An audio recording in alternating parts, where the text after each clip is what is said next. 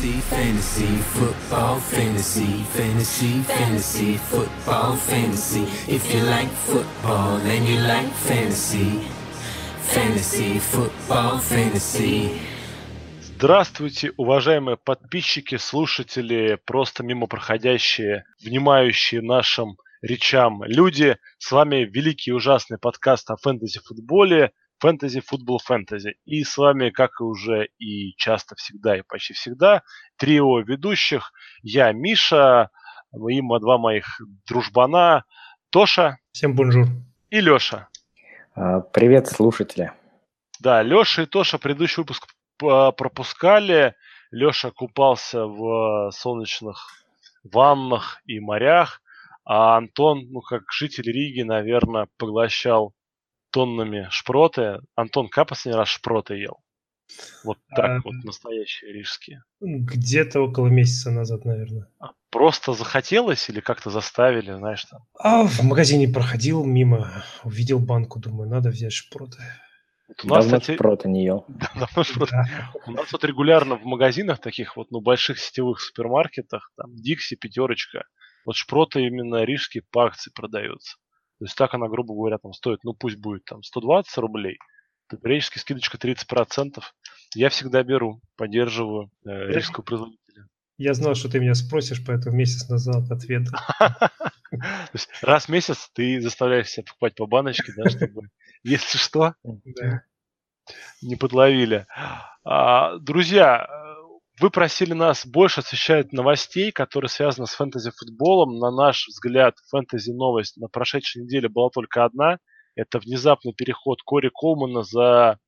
Ну, это даже не пачка семечек, я не знаю, как это назвать. За шелуху от семечек, вот такую причем уже старую, слежавшуюся. Ушел он в Buffalo Bills, по-моему, там седьмой раунд 2020 года в обмен на первый пик, ну, то есть когда-то он был первым пиком, да. Как мы расцениваем переход Колмана от Тайра Тейлора и Бейкера к Джошу Аллену? Смотрите, для квотербеков Баффало это, конечно, хорошая новость, потому что э, явно э, он еще не конченый ресивер, то есть у него еще есть какая-то надежда заиграть в этой лиге. И, конечно, и Аллену, и, там, и Питерману с Макароном, если они будут стартовыми квотербеками, им нужны пасовые цели, которых э, им не дали абсолютно. То есть там очень все плохо. Для самого же Коулмана переход, э, конечно, не самый лучший. То есть он попал а, в худшее, наверное, пасовое нападение лиги. Команда будет играть я, много выноса, пасовать непонятно будет кто, непонятно как. В общем, непонятно куда. Непонятно куда. То есть вот я сегодня э, кидал в чатик статистику по ресиверам Баффала, да, то есть э, по четырем. Это э, Вудс, Воткинс, Гудвин и кто там еще был? Четвертый. В общем, все, все четверо играли за Баффало, э, но раскрылись они в других местах. А, и Крис Хоган, да, то есть вот Воткинс, да. Вудс, Гудвин и Хоган – а, они в какой-то момент, э, а, с 2013, вот я нашел, по 2016 год, а, а на них было брошено 75% передач всех, которые были в Bills. Но их никто не воспринимал как э, хороших ресиверов, да, просто потому что они были в Баффало. Баффало такое место, где э, ресиверы э, влекут жалкое существование, и, конечно, Коулману там будет не просто раскрыться, не просто будет после Баффала получить хороший контракт где-то еще. Не очень парню повезло. Да уж, из огня в полыми. Ну да, сначала у тебя был безумный тренер, который как-то пики, да, там тасовал как перчатки, гениальный менеджер, который тебя не любил. А теперь вот в итоге тебе пасовать будет Джош Аллен, который, по слухам, да, из-за лагеря пока выйдет ну, так как мы все и ожидали, на самом деле, где Аллен, поэтому... Я представляю есть... себе картину, Миш, извини, когда сидит такой Колман и такой, хоть бы меня обменяли, хоть бы меня обменяли. И такой, слушай, дружище, мы тебя обменяли. Куда? Куда? Ура, куда? В Баффало. Черт, можно я с вами останусь? Ну да, вполне возможно, так и Ну, было. ты же сказал, обменяйте хоть куда-нибудь. Обменяли хоть куда-нибудь. Лучше в Канаду. Я сейчас начал смотреть заново, ну, потому что в прошлый раз как-то очень мысль забросил сериал «Боллерс», и там вот на эту тему тоже была шутка, что как бы ну, главное, чтобы они меня, меня не обменяли в Кливленд, да, и я там не сгнил. То есть подход примерно такой же. Баффл, там же тем более еще холодно, да, ведь Баффл такой штат довольно суровый. Хотя Аллен там уже за своего, он вот подписал один шлем, ну, который болельщики дают на в лагере, как а, давайте сломаем побольше столов. То есть ну, вот, в честь традиции болельщиков Bills прыгать на вот эти раскладные столы. Слушай, ну Кливленд-то тоже не, не во Флориде, поэтому я думаю, что Колман... Кливленд, я как понимаю, все-таки более место футбольное, что ли, знаешь. По климату, по-моему. А, ну так, ну да, да, конечно. Это По, всё- по результатам не скажешь. Не из Майами. Ну, там зато хорошие студенческие команды и high school. Ладно, идем дальше. У нас да, собиралась наша бейсбол лига, которую мы среди наших подписчиков организовывали. А, И последними участниками стали Саша Ильматик, Казак и Андрей Резерв. Андрюха, в общем, с Подмосковья. Резерв Бешеный пес. Вот. Не могу я прочитать твой ник. А, Чтобы нас не обвиняли в том, что мы предвзяты, мы взяли болельщики Гринбэй обязательно одного. Андрей будет отдеваться, отдуваться за всех стилетов и ТТРов, э, Саши, М- Миши и Пупсов и прочим, прочих, прочих, прочих. Вот. Но на самом деле ребята задавали вопросы регулярно. Андрей всегда жаром отстаивает Лигу Мадридцы для команды, за что ему честь и хвала. А, Вот. Так что, собственно, Это кто был это- активен, Это, кто-то это попал. Это Миша про чат рассказывает, фэнтези, футбол, фэнтези, в который надо обязательно Да. зах- заходить, потому что там жизнь бурлит, и там обсуждают игроков, различные форматы лиг и так далее. Да, и самое главное, там вот э, вы всегда сможете увидеть, называется, прямой отклик, да, на все происходящие события. То есть вот сегодня с утра мы там обсуждали Колмана, вот, и наконец-то там стало обсуждение футбола больше, чем обсуждение пива и, не знаю, и сокера, да, то есть там вернулось все на круги своя. И быстренько вопрос, который вы нам задавали. Не кажется ли вам, что ожидание от новичков Сиэтла и Вашингтона несколько завышено? От раненбеков. Да, да. От новичков раненбеков. А, а они разве брали ресиверов? А, это все-таки... Ну, понял я твой вопрос, да. А, Смотри, по Сиэтлу а, мы, мне кажется, уже не раз в подкасте говорили, что действительно ситуация там ужасная с, с выносом, а, онлайн плохая, а, и, конечно, большой вопрос, что будет, а, как, насколько эффективен будет Рашад Пенни. Из а, лагеря Seahawks раздаются а, репорты, что очень нравится Питу Кэрролу, как играет Крис, Крис, Карсон. Карс- Крис Карсон. Да, прямо он его засыпал комплиментами. Это, конечно, ни о чем не говорит, потому что Пит Кэрролл, он всех э, своих игроков обычно засыпает комплиментами. А, Но все-таки там, там еще вот помимо того, что у них проблемы с эффективностью выноса, еще и, еще и такой комитет намечается. Плюс вот тоже сего- сегодня статистику читал, что в прошлом году у, у Seahawks было 20 выносов э, в 10 ярдах перед От раненбеков. От раненбеков, да, в 10 ярдах э, перед зачеткой соперника, и на этих 20 вы, выносах раненбеки набрали минус 3 ярда. То есть, ну, э, ситуация... Си- И ничего в межсезонье не поменялось кардинально, чтобы вот могло изменить эту ситуацию. Поэтому, конечно, э, к Пенни надо относиться очень осторожно. Вот э, по текущему АДП я его не покупаю точно. А в Вашингтоне, мне кажется, все более оптимистично для Гайса, а, потому что там проблема у Криса Томпсона, который себя чувствует не на 100%, а это значит, что Гайс может еще на третьем дауне PPR-очки получать. Ну, такая там интригующая для него ситуация. Мне кажется, еще очень плохо, что одно дело, когда игрок говорит, что ну вот я чуть-чуть не готов, и ну вот скоро буду готов. Крис Томпсон вообще говорит, ну, мне кажется, очень такие опасные вещи для игрока. Он говорит, что он не доверяет, что он очень сильно боится, что вот у него вот все это на него давит. Психология. Можно верить, можно нет, да, в это, но тем не менее вот все игроки а, прям в один голос кричат, что главное это вот настрой, да, что верить, что ты можешь. Вот, и поскольку у Томпсон сейчас настроен наоборот, максимально отрицательный, то есть он очень сильно переживает из всего происходящего, то это, конечно, такой тревожный звоночек. Дальше идем вопрос от следующего слушателя. Если взять одногодку, PPR, 12 команд, с какого места на драфте стоит задуматься о стратегии Zero RB? С какого точно не стоит? Данный вопрос, друзья, мы рассмотрим подробнее в сегодняшней теме нашего подкаста. Забыл ее вначале упомянуть. Тема нашего подкаста как раз стратегии на драфте. Мы подробно вот все это чуть позже обговорим, поэтому если вам интересно, слушайте дальше. Все самое интересное будет чуть позже.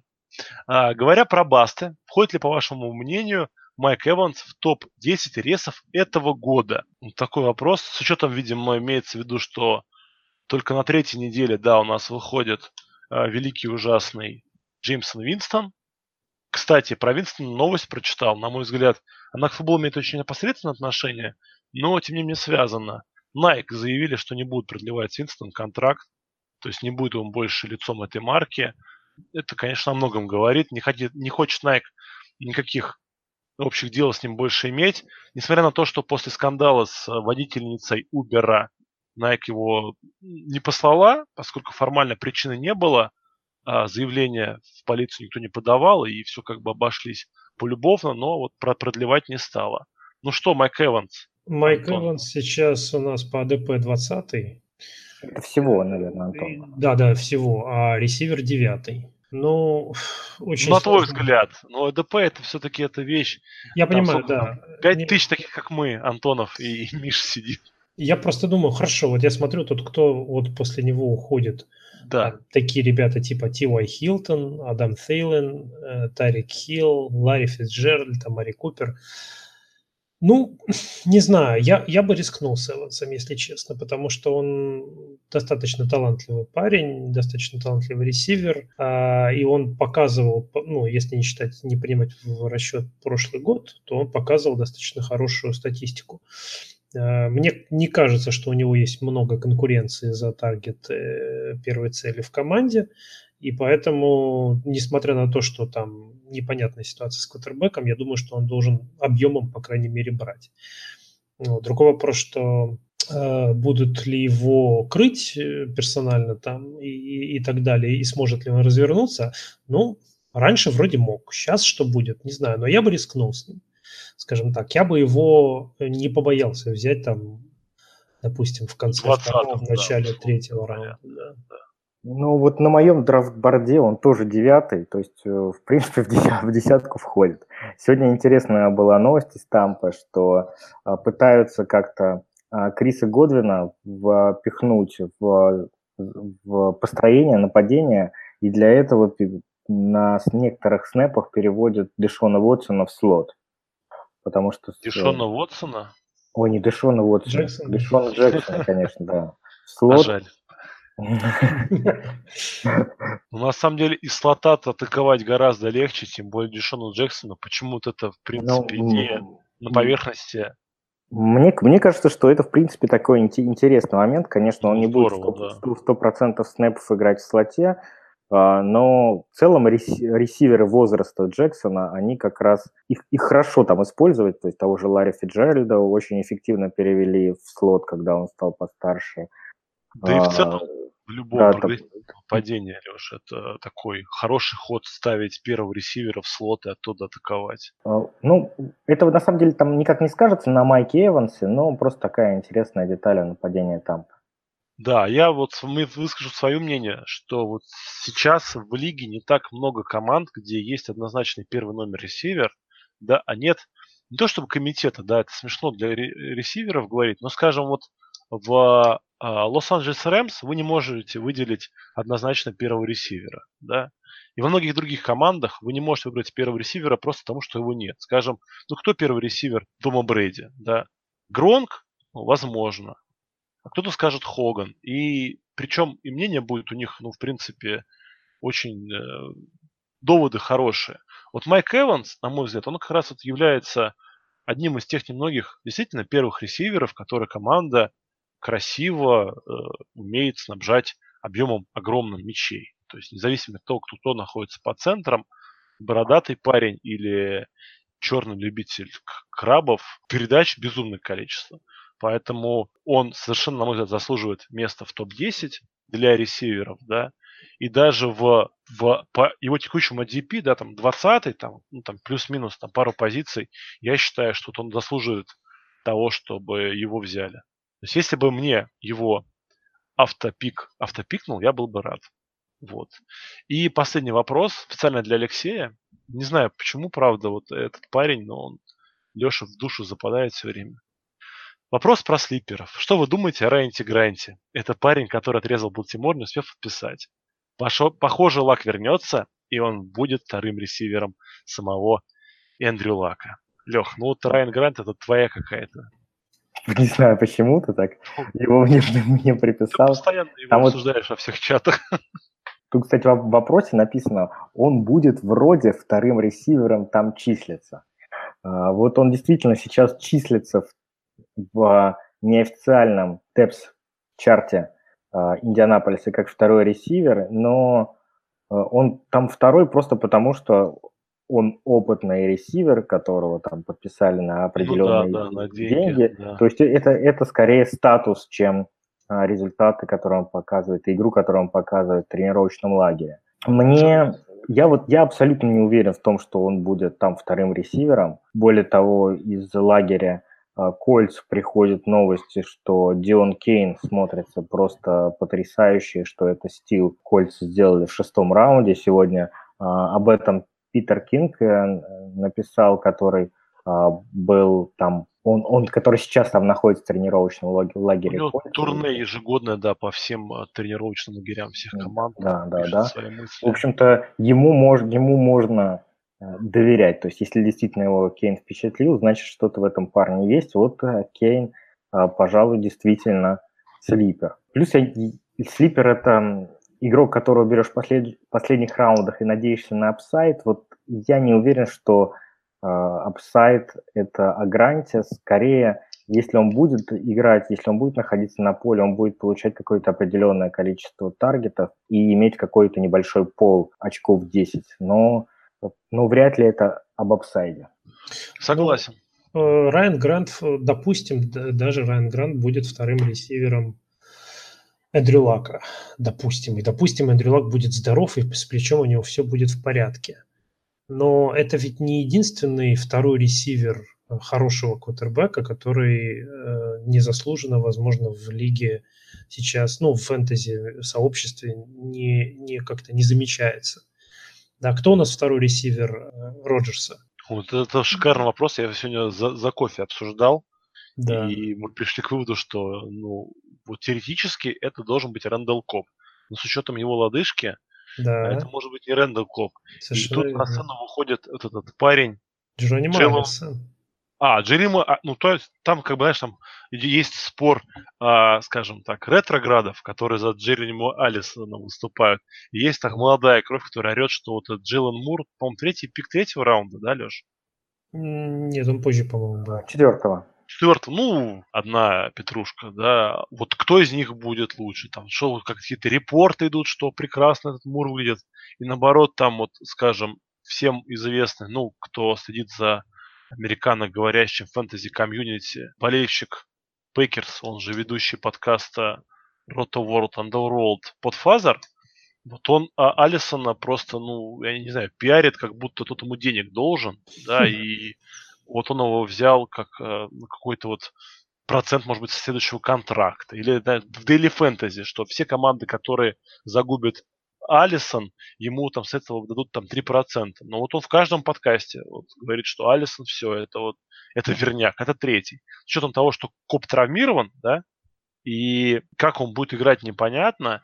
И вот я читал сегодня отчет, что очень много тревожных мыслей из-за того, что эта лодыжка уже была травмирована, и это снова травма, это все может стать этим так его дол- дол- долгоиграющей ерундой, которая не даст ему нормально тренироваться, соответственно, играть, соответственно, он будет всегда не в форме, соответственно, Роджерс потеряет ему доверие, соответственно, Алисон, да, и вот думаешь, ну нет, ну вот, тем не менее, да. Но я это все к тому, что вот э, Грант второй ресивер э, Лака, там Джеронимо Алисон или кто-то из новичков, второй ресивер Роджерса. У Дрю Бриза второй ресивер, там, допустим, тот же Кэмерон Мередит, да, там, который сейчас тоже достаточно низко уходит, если вообще драфтуется в некоторых форматах. Я это все к тому, что у хороших квотербеков, Том Брейди, только что обсуждали, кто у него второй ресивер после Хогана в отсутствии Эдельмана, если не считать Гронка ресивером. И это все к тому, что даже в у хороших э, квотербеков второй ресивер, ну, в общем-то, не всегда идет, ну, выбирается высоко на драфте. А это при всем при том, что и Гринбей, и Новый Орлеан, и Нью-Ингланд всерьез, э, ну, как бы хорошие претенденты на, и на плей-офф, и на Супербол, естественно. Поэтому, а Индианаполис даже при здоровом э, лайке, ну, команда так себе. У нее там с, с раннерами непонятная ситуация и так далее и тому подобное. Поэтому в этом смысле Райан Грант, конечно, уступает своим коллегам по амплуа. А тут еще и здоровье лака не, не, не железобетонное, поэтому, поэтому так низко. Дипер, дипер, дипер, слипер, то есть совсем из подвалов. Ладно, переходим мы к главной теме сегодняшнего вечера, или утра, или дня, когда вы слушаете нас. Что такое стратегия, примерная стратегия, которую мы с вами рассмотрим? Начнем мы с вопроса самого любимого всеми болельщиками фэнтези. Какого место лучше всего драфтовать. А, во многих лигах этот вопрос решается путем безумной жеребьевки. Где-то это решается более интересными способами, да. А, мне нравится, например, вариант, когда победитель какой-нибудь лотереи выбирает себе первым номер, да, под кем он будет драфтовать, потом второй выбирает и так далее, пока последний не останется там со своим условным 12 пиком. Вот с какого места в этом году лучше всего драфтовать? Начало, середина, конец, ну, либо какой-то конкретный номер. Леш, давай начнем с тебя, только не очень длинно, прям вот сухонько и по делу. Ну, если, если сухонько, то в принципе я э, всегда люблю драфтовать из серединки. Это если мы будем говорить про лигу из 12 команд, да, э, то есть это шестое, седьмое место. А, ну, в этом году очень вот хороший, году, да. очень хороший топ-тир вот из а, пяти игроков, которые мне нравятся, поэтому я думаю, что оптимально это где-то, наверное, четвертое, пятое место на, на драфте. Антон? А, я, мне сложно сказать, где мне нравится драфтовать. Я знаю, где мне не нравится драфтовать. Я не ну, люблю драфтовать первым. Да, я не люблю драфтовать первым или вторым. Вот эти две позиции мне не нравятся по той простой причине, что, окей, я беру какого-то стада. Вот я приведу пример. В прошлом сезоне я играл в э, системе NFL русовской, и у меня был первый оверолл. Э, я на нем взял э, Дэвида Джонсона. Что Красавчик. с ним произошло, вы прекрасно все помните. И я в итоге, естественно, не, не выбился со своего третьего уровня наверх. Хотя даже после его вылета там как-то пытался зубами цепляться за плей но в него так, к сожалению, не вышел. А, я это все к тому, что если э, выбирать с первой позиции, и твой первый там топчик, да, условно говоря, травмируется или с ним что-то идет не так, то, ну, как бы дальше у тебя вторая позиция уже не, уже не такой топчик. И от, вот от этого первого твоего пика очень многое зависит, вернее, от, от здоровья этого игрока. Вот. И примерно то же самое со вторым местом.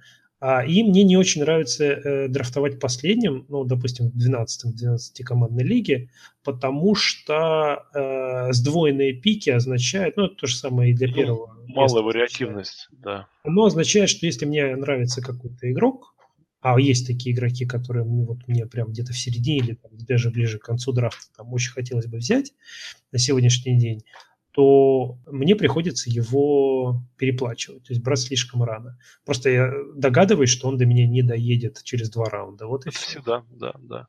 Ну, за отвечу за себя, у меня в этом году вот есть прям конкретно пик мечты, это номер 4, на мой взгляд, да. Я сразу прям перейду к следующей теме, а, потому что это будет топ-5 игроков, по нашему мнению. Ну, каждый выскажет свои топ-5.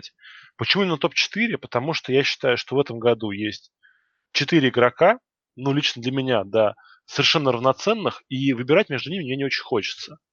То есть э, это, я опять же назову своих, это все четыре раненбека, это Дэвид Джонсон, Левион Белл, Тодд Герли и Кит Эллиот. За эти четыре парня я считаю, что они в целом примерно на одном уровне. Герли фактически должен смотреться номер один первым, да, наверное, сейчас много где и уходят. На мой взгляд, из-за огромного количества тарджетов в том году, ему будет в этом году тяжелее играть и, ну, возможно, что-то засбоит, плюс здоровье всегда у раннеров пугает. Левион Белл Та же самая Петрушка, Изекиль Эллиот пока никого не бил, но там нападение, как у Джона Фокса 21 века. Дэвид Джонсон красавчик, но фиг знает, что там будет с их нападением. В общем, не хочу я гадать, хочу, чтобы первые три пика за меня решили, кого я выберу. Да, то есть вот они вот выберут первых трех. Ну, я надеюсь, они выберут всех трех тоже раннеров.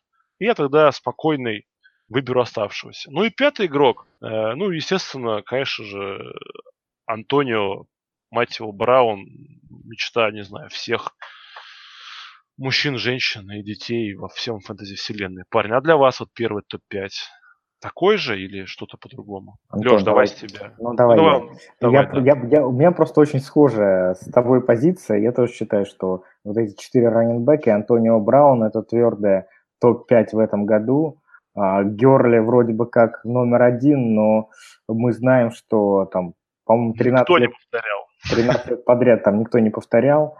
Так что тут чистая угадайка, как повезет, как сложится. Мне вот любого из этих игрока будет получить э, в радость. Дальше уже начинаются опции, которые мне меньше нравятся. Там Бекхэм, Хопкинс, Камара. Ну, уже, уже немножко все-таки это тиром ниже. Ну, с пятеркой, конечно, тут не поспоришь, все, все так. Э, единственное, что я бы, наверное, э, вот я готовлясь, готовясь к подкасту, сделал несколько моков и специально попробовал подрафтовать первым.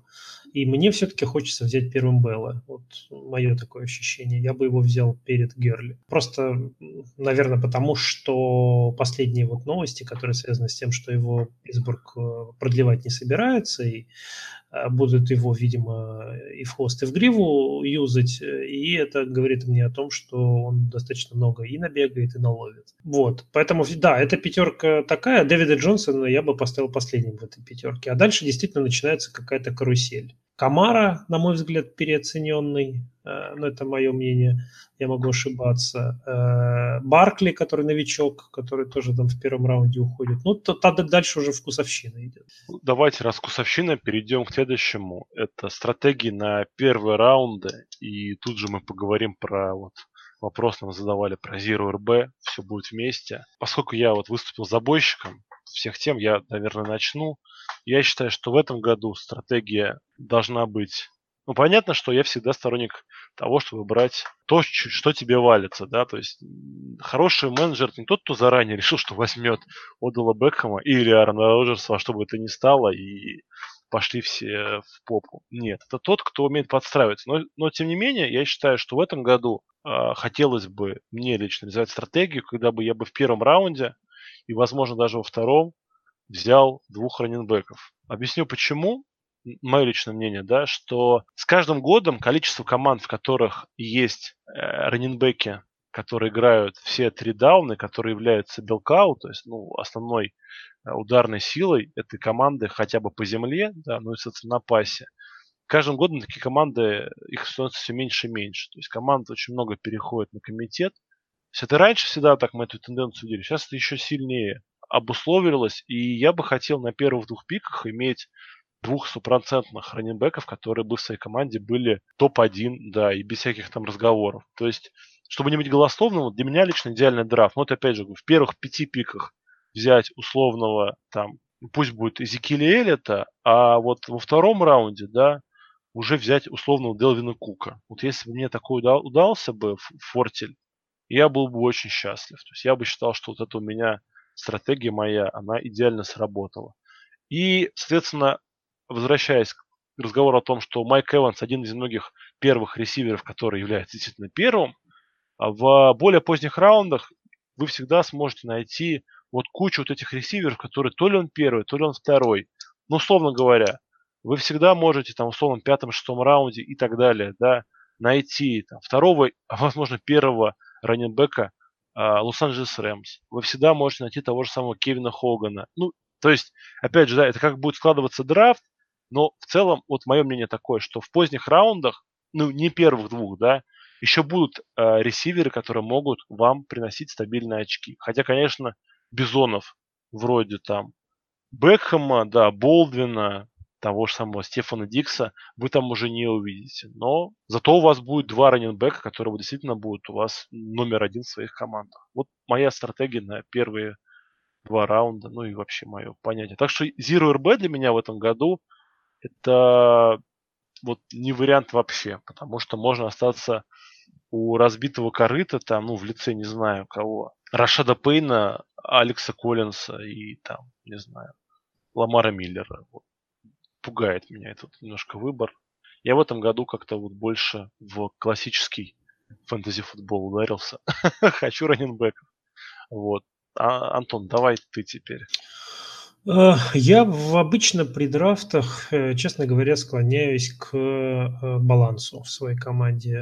Мне не то, что там Zero RB или Zero VR. То есть ты мой брат. А по да. системе Майкла Фабиана мы драфтуем. Может быть. Но я, я к тому, что мне тоже не нравится выискивать. То есть проблема с Zero RB в чем? Ну, допустим, ты взял там первых там, 4 пика, допустим, там три ресивера и, и tight end какой-нибудь, Гронковский, например, да, или Келси. И дальше ты уже начинаешь черпать половником по дну, да, выискивая там кого-нибудь, либо какой-нибудь новичок, не оперившийся, который еще бабка надвое сказала, да, тот же там Дерриус Гайс или Сони Мишель там, и, и, и так далее. Либо это какой-нибудь сателлитный back, да, я не знаю. Дерек Хенри. Дерек Хенри. Ну, Дерек Хенри еще... Привет, да. Да-да-да. Колман, например, там, или там, Ой, ну например... Ну совсем уже, это ты как-то... Ну, я вот да. сейчас вот смотрю, да. Тевин Колман, седьмой раунд, вот в, в тех мокдрафтах, которые я делал, седьмой, восьмой раунд.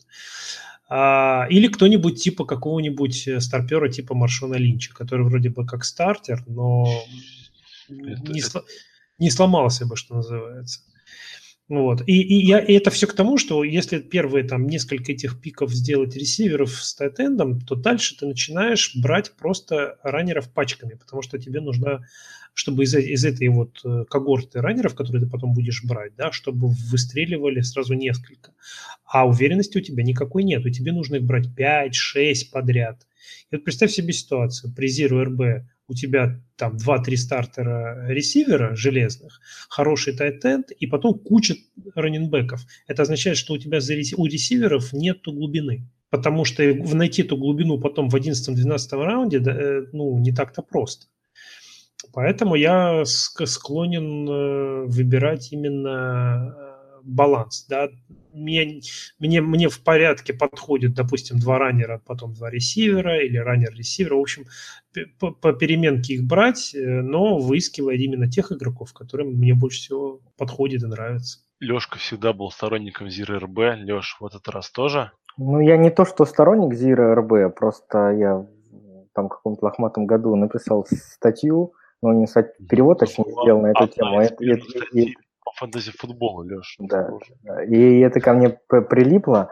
А, ну, смотри, я на самом деле в этом году разрываюсь. Вот а, я тоже поделал мокки, когда я не беру рано в первом-втором раунде раненбеков, мне моя команда не нравится абсолютно. То есть если, если я не вижу э, двух-трех даунбеков в своей команде, ну, я на эту команду смотреть не могу. Она, она вот мне просто не симпатична. С другой стороны, человеческая психология так устроена, что мы после удачного для раненбеков года начинаем оверреактить, да, и брать раненбеков. И то же самое, как после там удачного, когда они все поломались, раненбеки, мы на следующий год э, начали драфтовать, по-моему, там какой был, 15 год или 16 начали драфтовать э, одних ресиверов, да, то есть все начали играть да, стратегию, да, да. которая тут же перестала, естественно, работать, потому что а, она работает именно тогда, когда ты идешь в противоход стратегии остальных участников. И вот в этом году как раз очень смещен акцент в первых раундах на раннеров, то есть э, за первые два раунда уходит порядка 15 раненбеков, это, это очень много, то есть явно, явный акцент в их сторону. И с логической точки зрения как раз очень правильный момент, чтобы пойти в противоход. Потому что не, не каждый год для раненбеков такой удачный. Они чередуются. Один год удачно, один год неудачно и так далее. Это если посмотреть, у вас э, у, у раненбеков у них все-таки выше шанс травмироваться. Да, а, да. И если мы говорим про редрафт, то это, это же, этот шанс травмироваться означает, что на вейвере появляются им замены, которые можно там найти, и если у вас сильные ресиверы, то потом то с, их, с помощью вейвера можно построить очень сильную команду. Да, согласен, согласен. Что, идем дальше. Э, у нас в сценарии написано конкретные цели на второй-третий раунд. Тяжело это все спрогнозировать, но тем не менее. Вот любимчик на второй раунд одного, любимчик на третий раунд. То есть не супер топчик, но и не еще вот полное дно. Леш, давай с тебя. А, мне во втором раунде, ну, ну тут, конечно, при, при условии, что ты находишься в... В середке ну, не в, ну, в середке, да, наверное, чуть, чуть ближе к началу второго раунда. Мне очень хочется получить э, Делвина Кука. Плюс один, вот прям с, со, с языка снял. Все-таки нападение Миннесоты... Э, Миннесота – это команда, команда сейчас монстр, да, а, они получили квотербека своей мечты, а, они будут э, много лидировать, будут много выносить, и Делвин Кук показал очень хороший футбол до травмы. То есть он, он набирал как топовый раненбэк. Фактически с ним есть шанс получить ту же продуктивность, как от первых четырех раннеров э, драфта в благоприятном случае. Да, а в третьем раунде? А в третьем раунде, вот э, если, если говорить из раненбеков, то мне нравится Джо Миксон, потому что он сбросил вес в этом межсезонье, а, и это, как правило, очень хорошо отражается на продуктивности раннеров. Мне кажется, что Джо Миксон в этом году может стать а, Тодом Герли прошлого года, да, когда все уже а, немножко списали, да. разочаровались, а, списали. Цинциннати улучшил свою онлайн, и он такой вполне себе кандидат на баунсбэк. Из ресиверов мне нравится, конечно, Тивай Хилтон, Стефан Дикс. Ну, Хилтон просто потому, что он недооценен э, по причине отсутствия лака в прошлом году. Все опираются на прошлогодние результаты, а его прошлогодние результаты, они Э, неправильно его по ним оценивать, потому что у него не было просто Эндрю Лака. А, ну и Дикс должен, по идее, если проведет здоровый сезон, то должен прибавить с Казинсом. Но у меня во втором раунде, ты вот сказал, Леш, что ты бы хотел Кука, вы с Мишей очень хотели бы Кука взять во втором. Вот я сейчас смотрю на два результата mock draft ов, которые я сделал. Я один из них я драфтовал с первой позиции, во втором с последней, с 12 Ну, как пример, просто кто где уходил. Кук у меня в одном драфте ушел в первом раунде, а во втором э, драфте он ушел во втором раунде вторым пиком. То есть это нужно, чтобы очень сильно повезло, чтобы он свалился до середины второго раунда. Демоны. Так. Не говори, ужас. Э, мне, если принимать во внимание, что в первом раунде в основном уходят раннеры, и, допустим, я тот игрок, который тоже взял раннера в первом раунде, то во втором я бы с превеликим удовольствием взял бы одного из троицы ресиверов. Это Эджи Грин, Майкл Томас или Хулио Джонс, в зависимости от того, кто куда свалится. Кого-то из этой, из этой тройки я бы во втором раунде был бы счастлив.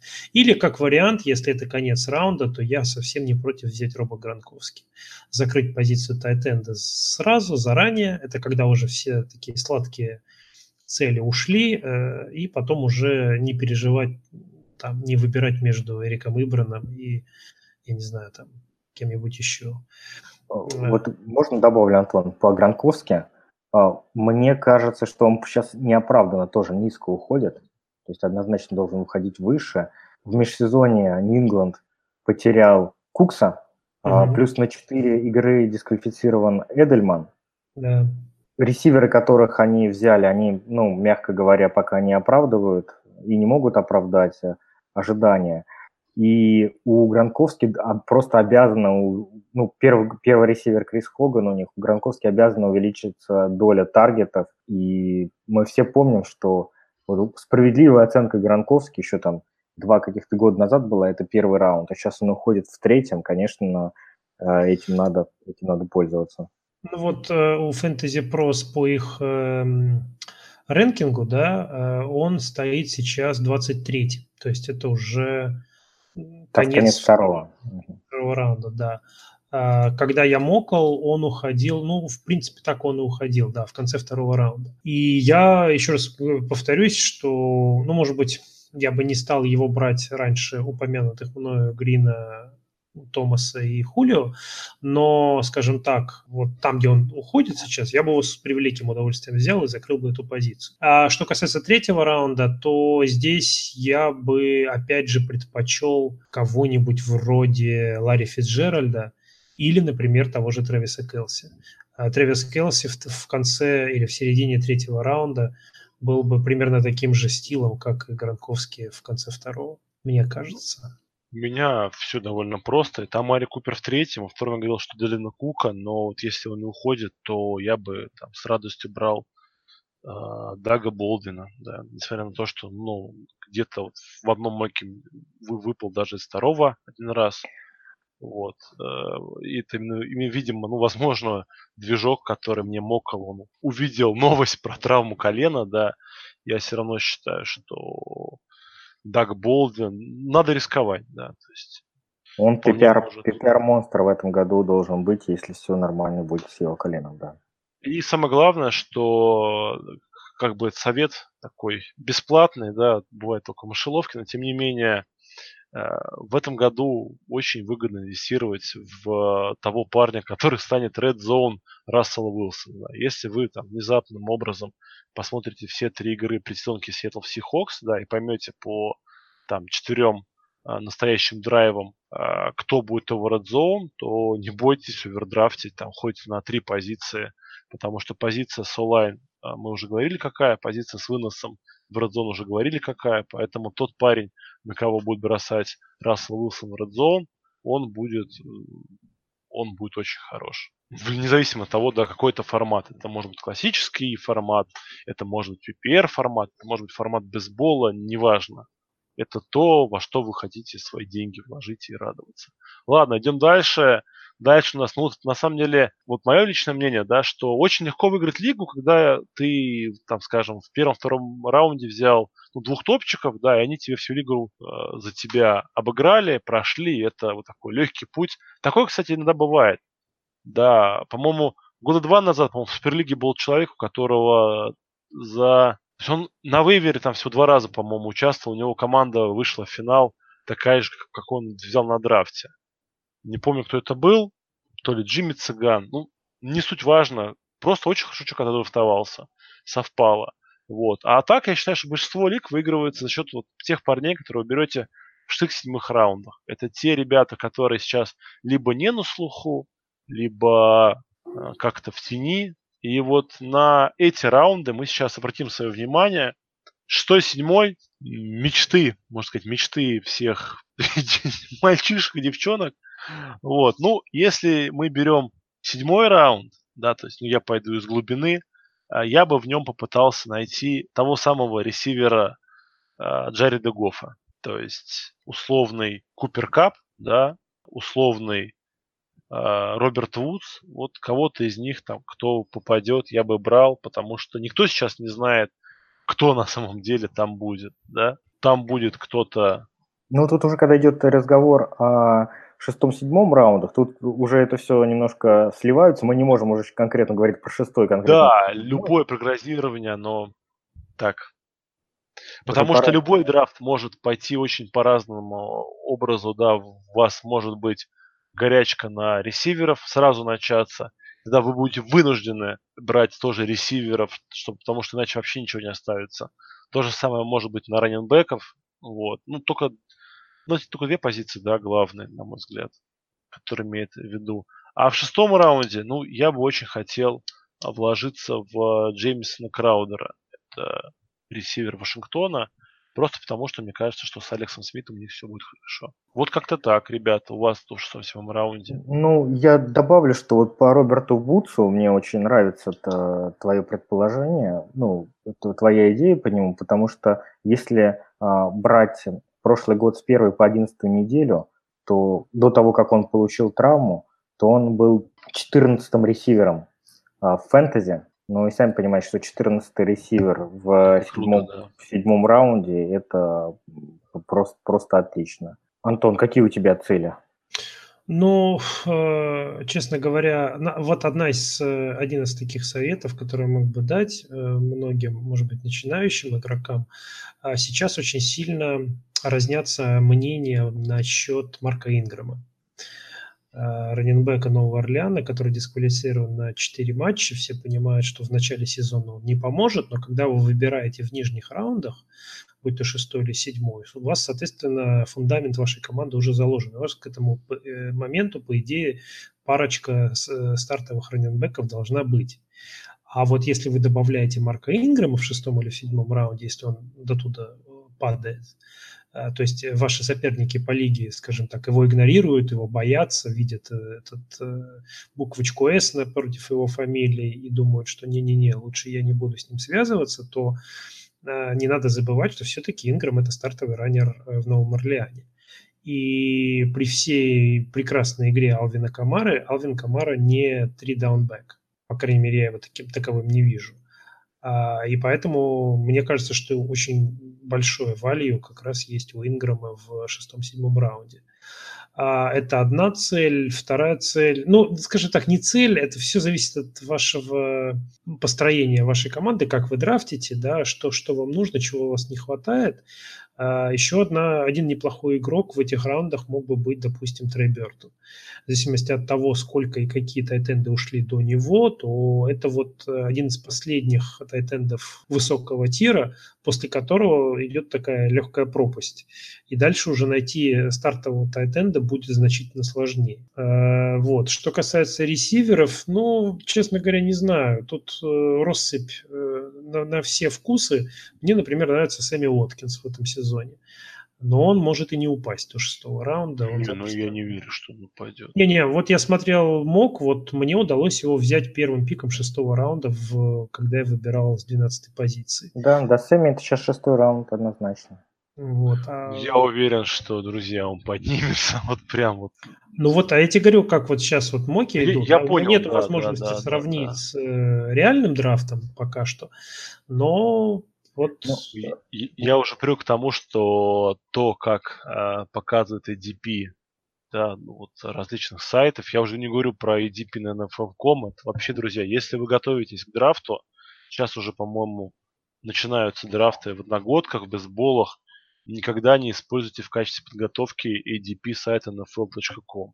Это, э, наверное, одно из самых обманчивых. То есть вы совершенно будете не готовы к реальности, потому что в nfl.com драфтует очень большое количество, не, не хочу сказать никого, но домохозяек, а, любителей по пиву, а, ребята, которые вместе ходят вместе в качалку и так далее, во, во всем мире причем, да. И многие из них, что такое фэнтези, знают, ну, вот весьма условно, и они каждый год берут в первом раунде Аарона Роджерса и так далее. И вот у вас создадут сложное впечатление, что а квотербеки уходят выше, чем, выше, чем на самом деле – что первого ресивера команды можно взять, не знаю, там, в седьмом раунде и так далее. То есть вот эти ложные ожидания, и когда увидите, что на драфте на самом деле э, все проходят мимо, опять же, да, условных Роджерсов и Джимми Грэмов, а берут там каких-то вторых ресиверов команд, у вас будет очень сильный такой удар под дых, поэтому не используйте вот в подготовке ADP на Falcom. Кстати, Заклинаю вас. В седьмом раунде запросто можно взять э, первого ресивера команды. Ну, легко, да. Легко. Вот я сейчас на этого вот такого смотрю, Пьер Гарсон, например. Чем не первый ресивер Сан-Франциско? Деванта Паркер. Деванта Паркер, да, совершенно верно. Кел, Келвин Бенджамин в восьмом. Ой, это называется как самое... А, Ален Хернс в девятом, извините.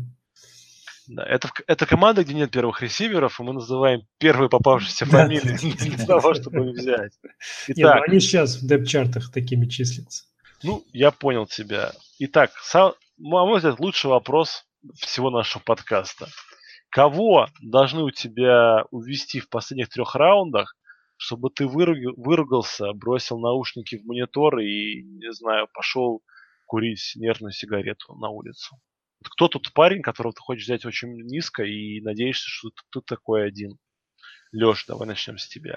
Ну смотри, в последних а, раундах а, моя цель это максимальный апсайд, то есть э, вот того игрока, который может сильно вырасти в цене.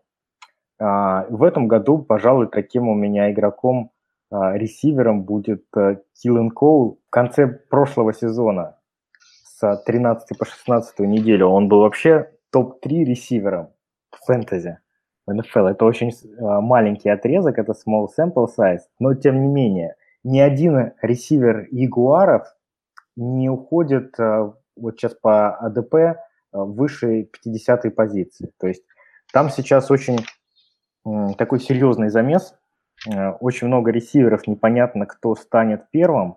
У Ли и Монкрифа постоянная проблема со здоровьем. А они уже вот в тренировочном лагере, каждый из них получал травму, выбывал. По, опять же, по сообщениям из тренировочного лагеря Киллен Коул, Киллен Коуланом очень доволен тренерский штаб. И это игрок, который э, реально может подняться в цене там всего за несколько недель после начала сезона. Да, Антон, у тебя есть какой-то вот такой вот ну, надо, наверное, сказать, что в последних раундах э, игрок, которого бы очень хотелось бы, это либо тот, кто очень вам подходит по вашему констракшену, вашей команде, то есть какой-нибудь хендкаф вашего э, раненбека, да, ну, там, я не знаю, это может быть кто-нибудь типа, как бы вы ни отнеслись к нему, Дага Мартина, если у вас Машон Линч в команде, да, или вот кто-то вот, или там Даванта э, Букера, хотя он может до туда не доехать, если у вас Ройс Фриман в команде, ну и так далее. А, либо это кто-то апсайдный. Апсайдный в последних раундах это, естественно, только ресиверы. И тут я бы очень расстроился. Я сейчас, конечно, мы тут рассказываем, сейчас драфтовать невозможно будет после этого. А я бы очень расстроился, если бы у меня увели упомянутого раньше Джонни Маллисона. А, вот, как... Аналогично, кстати, я тоже согласен. Но я думаю, вот после нашего подкаста он так, знаешь, 15 раунд только что вошел, расправил плечи, поставил стульчик. Ну, как тут у вас? Хорошо, тут у вас, да, в 180-х номерах. Вот, и еще один ресивер, которого бы я тоже с удовольствием как апсайдного игрока бы взял, это Джон Росс, о котором тоже у меня тут были споры э, в параллельном подкасте с коллегами. И я не готов, э, повторю свои слова прежние, списать его и назвать бастом. Я бы хотел посмотреть на него еще один год, и я думаю, что в этом году у него есть э, вероятность того, что он выстрелит. И, кстати говоря, репорты по нему и с кемпа тоже идут хорошие. Вот, ну, э, у меня вот для поскольку я сейчас немножко готовлюсь к бейсболу, для бейсбола этот вот парень на концовочку, это Даррен Спроулс из Филадельфии. Вот такой вот теневой пик на концовочку. Очень хочется мне его взять, там, заполучить и так далее. Вот. Так, в целом, я, ну, моя личная такая привычка в конце брать какого-нибудь игрока тоже, да, с апсайдом, который, возможно, это вскроется, там, раскроется, а, покажет хороший футбол внезапно. И э, вот, э, ну, поскольку я ожидаю, то есть, ну, Хочется там сказать там условного, не знаю, кого-нибудь там новичка назвать, да, но я думаю, что всех их разберут гораздо раньше, как раз из-за самого апсайда, вот, и пройдут мимо какого-нибудь такого молчаливого трутягу там из серии там тайтендов, да, то есть и вот на тайтендах-то я и смогу кого-нибудь там взять, вот, и, соответственно, я бы там хотел взять а, тайтенда, который имеет право получить хорошую роль в условном Индианаполис Кольц, это Эрика Ибрана. Да, если ну, по нему хайп не будет дальше раскручиваться. Репорты пока первые хорошие из лагеря, да, то есть это Тайтенд из э, Вашингтона Вернон Дэвис, да, потому что Джордан Рид вечно травмированный. Ну вот что-то вот такое, да, но вот поскольку Джерони Маллисона у меня забрали, вот. А можно мне у вас спросить вот, мне, э, ваше мнение, и Лешина, и твое, Миша, э, интересно. А я смотрю, что достаточно низко уходит Крис Карсон, раненбэк Сиэтла. По АДП, по Fantasy Pros, он сейчас 150 -й. По моим мокам, вот, которые я сделал, я сейчас на него смотрю, он тут в одном моке уходил в 11 раунде, во втором он в 13 раунде. Как вы к этому игроку относитесь, с учетом последних служков, что он вообще может быть стартером в Сиэтле? Я не хочу трогать Сиэтл. Все, что касается выноса Сиэтла, если это не Рассел Уилсон. То есть, ну вот, вот прям вот, вот совсем очень боюсь и резко против. То есть вот это тот момент, когда ты... Я, во-первых, я не верю, что он так крут, как о нем говорит Пит Кэрролл. Вообще мне Пит Кэрролл вот в этом в этом году, да, вот в, в этом сезоне, вот и в конце прошлого, почему-то начал очень напоминать Джона Фокса. То есть мне какое ощущение сложилось, что у него как-то вот старость внезапно его догнала, и вот, вот это его какое-то, ну, не, не могу сказать, что сумасбродное решение, но вот эта попытка полностью перестроить команду, да, то есть отойти от легионов бум, всех этих старых парней нафиг согнать с пляжа, набрать новых молодых, это все очень, ну, как, как в кино такое происходит, да, когда старый тренер решает показать молодым соплякам, кто тут на самом деле всем командует. Вот. Мне это очень сильно пугает. Я вот даже по этой причине вот очень так и Дага Болдена, своего любимого, боюсь брать. Уж мало ли что Пит Кэрролл в голову взбредет. А уж вынос вообще нет. Вот прям вот не, ну если там Рашад Пенни будет мне какой-нибудь там в седьмом раунде падать, я, конечно, его возьму. Че, я дурак, что проходить мимо, но а так от, отдам другим. А, Антон, а знаешь, кого еще Крис Кэрролл э, хвалил очень? Сиджея Просайса. Он на самом деле всех хвалил. И Просайс, если будет здоров, он вполне себе running back на третий даун.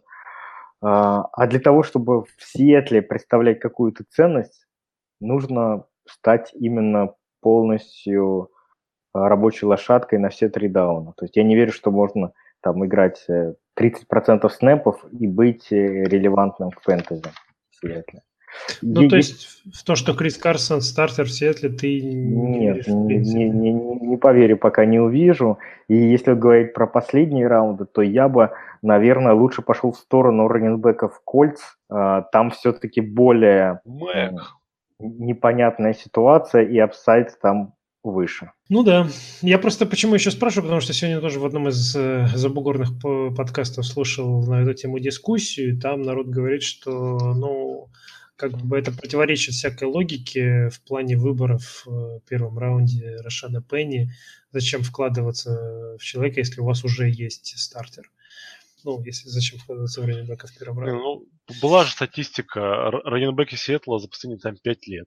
Коллинз, да, стартовый в Балтиморе, да, если ничего не память не изменяет. Да, да. Ну, там, и там, там была такая подборочка, да, что у них на самом деле все очень плохо то есть они вот после Маршона Линча их мечат, метает, они не знают, что делать, что брать. Ну, ладно. Как рано можно брать квотербека в этом году? Вопрос, любимый подкост, вопрос футбол, футбол фэнтези подкаста. Каждый год мы говорим, что 20 раунд и, и не раньше. Ну вот. А, давай вот э, начнем с того, вот э, кто первый квотербек э, в фэнтези и когда в каком раунде вы его готовы взять? То есть вот раньше какого раунда вы его не возьмете? Я думаю, что Роджерс, да? Да, я, да вот я даже ну, не буду спорить. Вот да. в, каком, вот в каком раунде, когда он к тебе упадет, ты вот все, будешь его готов взять точно? Шестой. По, по АДП он четвертый раунд. Да, Антон, я знаю. А, да. А, Антон, а ты? Что думаешь? Я тоже согласен с Мишей, тоже, наверное, не раньше шестого. Потому что Слишком много сладеньких парней. Нет, нет не поэтому. Потому что он не упадет туда. То есть его просто у меня не будет. А, ну, я, я с вами согласен. Ладно, тогда давайте а, дальше. Тогда в каком раунде все-таки будет ваш квотербек, когда вы его будете брать? А, ну, опять же, опираясь на те моки, которые я сделал, я брал а, квотербека не раньше 11 раунда. Ну... Если, не, если не позже в моем, э, то есть как бы в моем иллюзорном мире, да, где все хорошо и прекрасно, я бы хотел брать 14 и ниже. То есть я бы э, вот в этих раундах целил в... Ну, я, я не верю, что Элая Мэннинга будут опускать до 14 раунда, скажу честно. Да, но я надеюсь, что, во-первых, в моей лиге не будет людей, которые мне на зло будут брать Митчелла Трубиски высоко. То есть ADP Митчелла Трубиски сейчас очень низкая, да, но Миш, ты только что подписал себе приговор. Вот 100% ну, понимаешь, как бы, если они возьмут Митчелла Трубиски, ну, молодцы. Э, а в одногодках я не меняюсь практически, да, поскольку считаю, что очень мало trade ов заслуживает внимания в одногодках. Чаще всего это а, trade ради trade а, а вот проворачивать а, операции, как э, Виталий, да, Ротас, либо Рома Блиц, мне кажется, два лучших трейд трейд-гуру одногодок, да, я не умею, поэтому, то есть, как бы, не умеешь, не берись, вот, э, поэтому, то есть, вот я бы хотел брать тогда. При этом я, поскольку я себя прекрасно знаю, да, если я увижу, что не будет парней, которым я доверяю, то есть вот как же, раньше у меня всегда был э, Кирк Казинс, да, я знал, что его не любит фэнтези-сообщество особо, что его не любят различные там прогрессивные гуру, вроде там Цена, Фейхи компании, а мне он всегда нравился. Я ему там в династии в одной денег отвалил какие-то безумные количества, и я всегда знал, что я смогу его взять довольно низко, и не переживал. В этом году я думаю, что вот таким парнем, которого я бы мог, ну, там, что называется, возлагать надежды низко, они будут все хоть выше, потому что люди сейчас слушают подкасты, блин, читают всякие умные статьи, и вот эти Алекса Смиты, Илай Мэннинги и так далее, ребята с хорошим набором именно принимающих, в хороших командах, будут уходить высоко. Но что-нибудь найдем. Миш, ну вот я тебя, наверное, чуть раз разочарую. Я думаю, что Илай Мэннинг будет не задрафтован э, в большинстве лиг. А, ну, как, как и Митчелл да, Трубицкий, впрочем. Да, да, вот просто прекрасно. Если я буду видеть, что у меня на драфте передо мной, там, условно говоря, три человека, да, и, а, и доступен Мэннинг, Трубицкий и так далее, я буду делать одно и то же каждый раз. Я буду брать другого игрока, чтобы на следующем развороте взять кого-то из тех, кто останется. Того же самого Кейса Кинума я готов брать. Ну, то есть... Но, ну, тебе, но тебе не придется его брать, Миш, потому что тебе доедет кто-то лучше, но э, Кейс Кинум сейчас 24-й квотербек по ADP. А да. ты понимаешь, что в лиге на 12 команд все 12 команд по два квотербека не возьмут. То есть, Я э... играю на третьем уровне, понимаешь? У нас немножко другой э, ну, Тем, тем не менее, то есть, э, скорее ну, всего... Да, да, не, на самом деле, ну, я почему... Я, я вот думаю, что если вот не будет попыток сделать мне бяку, то, даже то, что мне конкретно, да, а вот если не будет, люди не будут брать квотербеков на лавку, то есть, э, чтобы их потом обменять выгодно, а такие ведь люди бывают. То есть я помню, у меня один раз в, одногодке человек взял трех квотербеков просто потому, что мог, да, то есть вот он брал, а потом пытался их обменять. И очень обижался, что этим не меняется. То есть я прям, я, я вот за низ. Я, я не вижу смысла брать, ну, кто у нас сейчас квотербек 12? Этот, э, Ротлисбергер. Вот, ну, друзья, да, ну, то есть он уйдет высоко, да, mm-hmm. понятное дело. И потом будет, вот, а, условно говоря, то есть Бен уходит 12 ну пусть это будет восьмой раунд, да? Ну, Миш, я думаю, что еще позже. Давай сейчас посмотрим. 12 а, я вот смотрю, он у меня в 12 12 раунд. раунд. Если Ротлисбергер ушел в 12 раунде, то условно Илай Мэннинг это 18 или 19 И я с радостью возьму их там. Ну, вот Ил, э, Илая, Трубиски. Кто там у нас еще? не котируется. О, Алекс Смит, вот понимаешь... Мариота. Мариота меня в том году обидел, я не хочу его брать. Но в целом, да, но логика именно такая. То есть я, я вот, я верен самому первому подкасту Football Fantasy, который мы записали три года назад. И мы сказали, что квотербеков не драфтуйте. И вот ну, с тех пор я Просто с тех пор ситуация еще более изменилась в эту сторону. Квотер, хороших квотербеков стало а, еще больше. А, спроса, ну, то есть предложение больше спроса, и поэтому они все ниже и ниже спускаются по раундам. Вот да, ну, представляешь, Ротлисбергер, который, у которого просто мега нападение, там, состоящее из Брауна, Жужу Смитшустера, а, Белла, уходит там в 12-13 раунде. Ну, о, о чем можно говорить? Даже, а, то есть до этого момента можно о квотербеках не думать абсолютно. При этом а, мне кажется, что, извини, что перебиваю, угу. вот условный Илай, он по, по здоровью, у него запас побольше, чем у Бена. Как можно Бена драфтовать настолько выше, чем Илая? То ну, есть... для, для меня, например, они оба э, одинаково уходят. Если просто даже посмотреть на, на, на их э, оружие, да, о, там. Да не, ну, ну это, это просто фантастика. То есть у одного, извините меня, есть супер ресивер, супер онлайн, да. А у другого будет просто настолько быстрая схема, да, там, с быстрым релизом на того же Баркли, он там будет набирать, и онлайн у гигантов, в принципе, неплохая. А плюс защита у гигантов не говно, наверное, но они будут довольно много матчей сливать с большим количеством очков. И Илай будет швырять на Шепарда и компанию. я хочу в это вложить деньги, понимаете, друзья? В общем, ребята, не, не драфтуем кутербеков. Вообще. Да, они, они сами к вам придут. Ну, напомню, что два топовых квотербека в прошлом году, это Алекс Смит и Карсон Венса, они были на вейвере еще там после второй-третьей недели. Их не, можно... Смита, я думаю, после первой забрали. Там у него первая уже игра была бомбическая. Ну, никто, никто не верил, что он повторит. Да, да, да. да, там, да. там такая логика была, ой, это, это разовый успех. Он там бросил две бомбы, ну, там, два коротких паса, которые дали бомбы. Я помню все, даже мысли свои. Я Смита мог взять, наверное, недели до четвертой на драфте. Ну, не на драфте, на вейвере. И каждый раз думал, да не, сейчас он сдуется, опять будет свои чекдауны, вот это его фирменное. То есть, что всегда меня бесило в Алексе Смите, он, он вот надежен, как швейцарский нож, да? То есть он тебе даст каждую неделю эти гребаные 15 очков, когда тебе надо 30. И ты, ну, как бы, ну, ну э, и все. И что интересно, вот э, я смотрю на тех квотербеков, которые достаточно высоко уходят, все-таки слишком много, на мой вкус, переоцененных игроков э, среди топов. Тот же Джимми Гаропола, тот же Дэшон Уотсон – а, в какой-то мере, может быть, даже Карсон Венс. Венс вообще пока не тренируется, и я сижу на... Патрик Холмс. На разгоряченном камне под названием, не знаю, как Великая династийная боль, и у меня там Венс, и я прям думаю, а пора, пора идти в комнату обменов и искать себе стартового квотербека.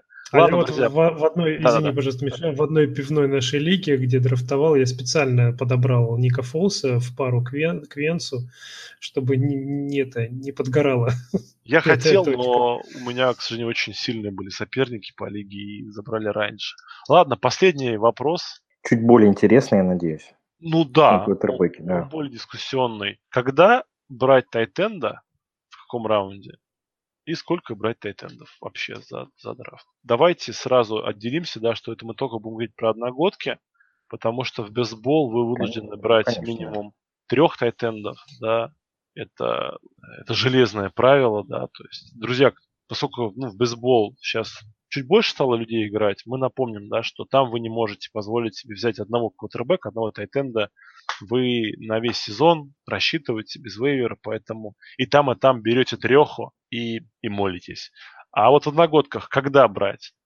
Я вот согласен с Антоном, он чуть выше говорил, что он себе разрешает думать о Келсе, Гронке и Эрце довольно высоко. Я с ним согласен, но у меня немножко другой вариант, да, то есть я очень так ласково смотрю на Келси с Эрцем, вот, а дальше у меня такая большая тоже пропасть и я не хочу возвращаться к тайтендам раунда так до 10-12. Леш, как у тебя? Ну, у меня схоже. Единственное, что я все-таки начинаю к ним возвращаться где-то в седьмом, восьмом раунде. А, вначале мне не очень... Ну, Гронк, конечно, дифференс-мейкер, но а, когда берешь тайтенда в втором, третьем раунде, немножко теряется стройность состава, немножко ты где-то сразу проседаешь либо в ресиверах, либо в раннерах. Поэтому мне, мне кажется, более оптимально вот, дождаться до седьмого, восьмого раунда и взять тайтенда из, так скажем, ну, если Гранковский это первый тир, Келси Эрц это второй, да, то вот из третьего тира, там он такой довольно большой, там Грэм, Олсен, Ингрэм, Уокер, э, Рудольф, Бертон, опять же, вот из этих ребят э, выбрать э, того, условно говоря, кто, того, кто из, кого из этих тиров не оставит. То есть я вот не буду брать первым тайтенд из этого тира, но вот когда ко мне кто-то, э, там, последний из этого тира игрок докатится, то я его возьму. Вот, но... вот моя такая стратегия. Я тоже согласен, э, как я уже сказал, Гранковский второй раунд концовка, Келси, возможно, третий раунд концовка, Эрц, ну, наверное, там начало четвертого раунда можно подумать о нем. А э, если говорить э, дальше, то группа, вот, которую Леша озвучил, вот она такая, тир-3 тайтендов, но я бы на них смотрел в седьмом раунде. Почему? Потому что к седьмому раунду у меня уже допустим, три раненбека, желательно стартера, и четыре, а, и, и три ресивера. Да? По три э, человека закрыты, то есть у меня закрыты все стартеры и флекс. И к этому моменту я уже могу подумать о том, чтобы закрыть позицию тайтенда, не раньше. Пока я не закрыл основные свои позиции, пока вот это вот э, фундамент не заложен, возвращаться к тайтендам, если, конечно, не говорить о первой троице, на мой взгляд, нет, нет, нет никакого смысла. А отвечая сразу на второй вопрос, сколько тайтендов? Ну, в стандартной лиге на 12 команд, а при э, стандартной скамейке, допустим, в 6 человек, я думаю, что больше одного тайтенда нет смысла брать, потому что дальше можно просто стримить. Если только не, вы не берете какого-нибудь травмата, который там, условно говоря, после первой недели может, ну, вам сразу будет понятно, что его надо сливать. То есть это Джордан Рид и это Тайлер Райферт. Это вот два таких игрока традиционных, да, которые в, в достаточно рано в сезоне можно понять, что их можно выбрасывать и уже ставить того, кого взяли им на смену. Или их хэнкафа. Но хэнкаф в данном случае слишком дорого брать. Можно, он может и на вейвере поваляться. Резюмира по тайдендам, видите, у нас так все. Единодушие. Да, да. Но мы ну, должны же мы хоть что-то совпадать. А то мы, когда разные мнения высказываем, нас ругаются. Вот в прошлом подкасте вы говорили, что вот этот слипер, а в этом подкасте вы говорите, что он будущий баст. Ну и так далее. Вот сейчас у нас все стройненько. Друзья, на этом мы заканчиваем. У нас вышел длинный подкаст, поэтому всем любителей э, на матчах по сокеру вместо просмотра слушать подкасты мы зайдем к вам идеально, ровно Два тайма по 45 минут мы отработали. Подписывайтесь на нас в iTunes, в подстере, во ВКонтакте. У нас там наконец-то началась жизнь. Спасибо за этому нашему редактору социальных сетей Александру Деме. Вот. А, подписывайтесь на наш канал в Телеграме, точнее на наш чат. Э, будем рады всех общаться. Ну что, став, ставьте оценки, да, поднимай, слушайте нас побольше, нам очень приятно, что благодаря вам мы регулярно попадаем в топ-10 спортивных чатов, ой, спортивных подкастов в iTunes на территории России. Это очень приятно видеть. Да, мы там ненадолго, да, мы там бываем только после выхода, но это все равно нереальный восторг. Я вот сегодня ехал и жене прям тыкал пальцами. Смотри, смотри, мать, это я. Вот, очень здорово. Вот, все. Надеюсь, вам а, понравилось. И, я еще добавлю а, два момента. А, обязательно в iTunes на нас подписывайтесь, просто потому что это очень удобно, и подкасты вам, к вам будут сами пролетать. И во ВКонтакте сегодня я разместил ссылочки для тех, кто никогда не играл в фэнтези, для новичков. Там прям подробно рас, рассказывает, что такое фэнтези и как в него играть. Вот обязательно приводите фэнтези своих друзей, знакомых и так далее. Прям вот каждому задача привести одного игрока, потому что чем больше будет нас, чем больше комьюнити, тем, тем круче тем интереснее. Да, не будем вариться в собственном соку, будем вливать в себя новую кровь. Это всегда здорово, весело, новые идеи. И фэнтези, футбол – это самая динамично развивающаяся движуха, связанная с футболом вообще в мире. Поэтому будьте на острие, будьте острием и слушайте нас. Всем удачи на драфтах. Пока.